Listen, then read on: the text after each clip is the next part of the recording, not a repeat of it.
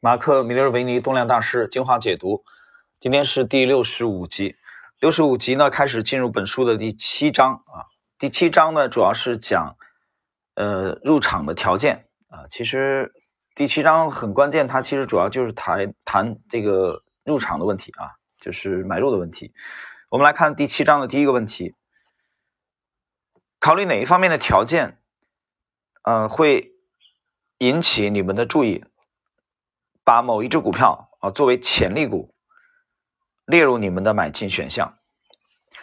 米勒尔维尼回答：从基本面的角度来说，企业的盈利啊突破了某一个区间，并且加速的成长。我关注的是季度的盈利的这个加速的百分比，而且公司必须在突破的这个年份，我期待看到盈利的。增长，以至于啊，至于说技术面，当一只表现相对理想的股票穿越某个低风险入场点而突破见势底部，这就是我想要买进的股票。它里面谈了两点啊，一个先谈了基本面，它其实基本面和这个技术面都兼顾了。基本面这一块呢，谈了这个季度的这个加速的啊这个增长。关于这一点，大家可以参考一下，呃，我这张专辑里边呢有一个。呃，半不红的这个 A 股主力密码系列的第十集，第十集呢是唯一的一集讲基本面的，呃，非常的精彩而且很实用，大家参考一下那集的内容。那么技术面呢，它谈的是一个表现相对理想的股票穿越某一个低风险入场点而突破坚实的底部，它这里强调的是突破坚实的底部这部分呢，大家可以参考一下。同样，我在这专辑里边有四集是讲米勒维尼的。啊，四集，米勒维尼的秘密武器，那四集大家一二三四，大家可以去参考一下，在马克米勒维尼的这张听单里面有啊，就是他的秘密武器那个。接着是 David Ryan，我希望这只股票过去曾经具备发动强劲走势的能力，我往往不会在股票第一次上涨的时候买入，而是喜欢在第二次或第三次的上涨当中。买入，我也期待看到一个非常狭窄的底部，价格在其中小幅度波动，而且成交量缩减。如果再配合优秀的基本面的条件，同时又是某个比较强势的行业的啊个股，那就成为了我的关注对象。啊，这个戴维润强调的是技术面啊，技术面呢，他描述了几个特点，而且他讲他不喜欢第一波的买入。这个其实跟马克·米勒维尼的讲的第二阶段啊，他把股票分为了这个市场四个阶段嘛。他这个东西从哪来的？我跟各位讲，这也不是马克·米勒维尼自己拍脑袋啊想出来的。这个，据我对他的研究，这个其实来源于这个史丹文斯坦《笑傲牛熊》的作者，他的体系。马克马克其实是借鉴了他的。那么这里边强调第二阶段的重要性啊，所以这个第二阶段对应的就是。戴维·瑞恩讲呢，我不喜，我不太喜欢是股票第一波嘛，这个上涨的时候就买入啊，我喜欢第二波啊或者第三波，所以这点这两位是比较一致的。第三位，丹赞格，某一只在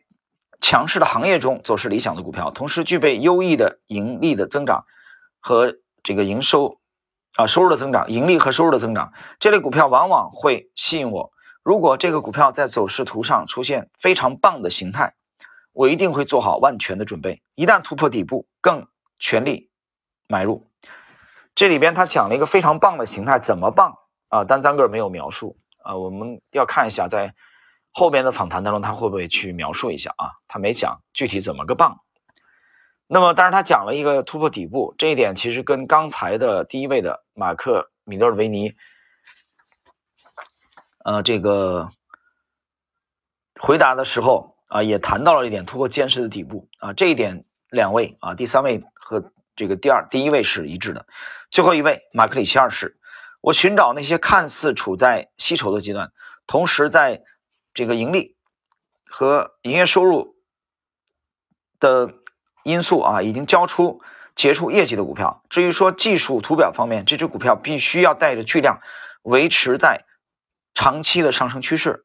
随后相当规律的。进入盘整区间，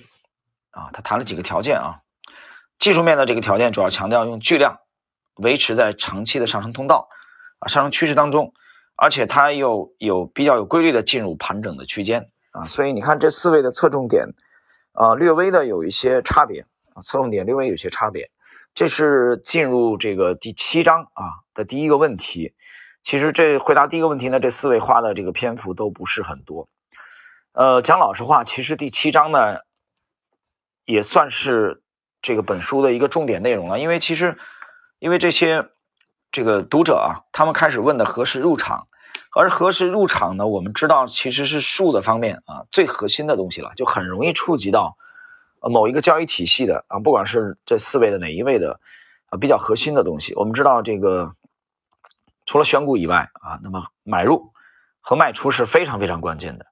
啊，我们可以把它理解为是这个在整个这个体系当中数的这方面最核心的东西了啊。我们从今天的第一个问题啊，第七章，我们来看一看能不能渐入佳境，还是说这四位大师依然会比较保守啊，没有去啊展示出自己啊最核心的啊这些这个要素啊，这个我们需要通过后边的解读啊。跟大家继续的交流。好了，时间关系，我们今天的这个啊第七章的第一个问题啊，对应的是本书的我们整个系列的第六十五集，何时买入的问题啊，就到这里。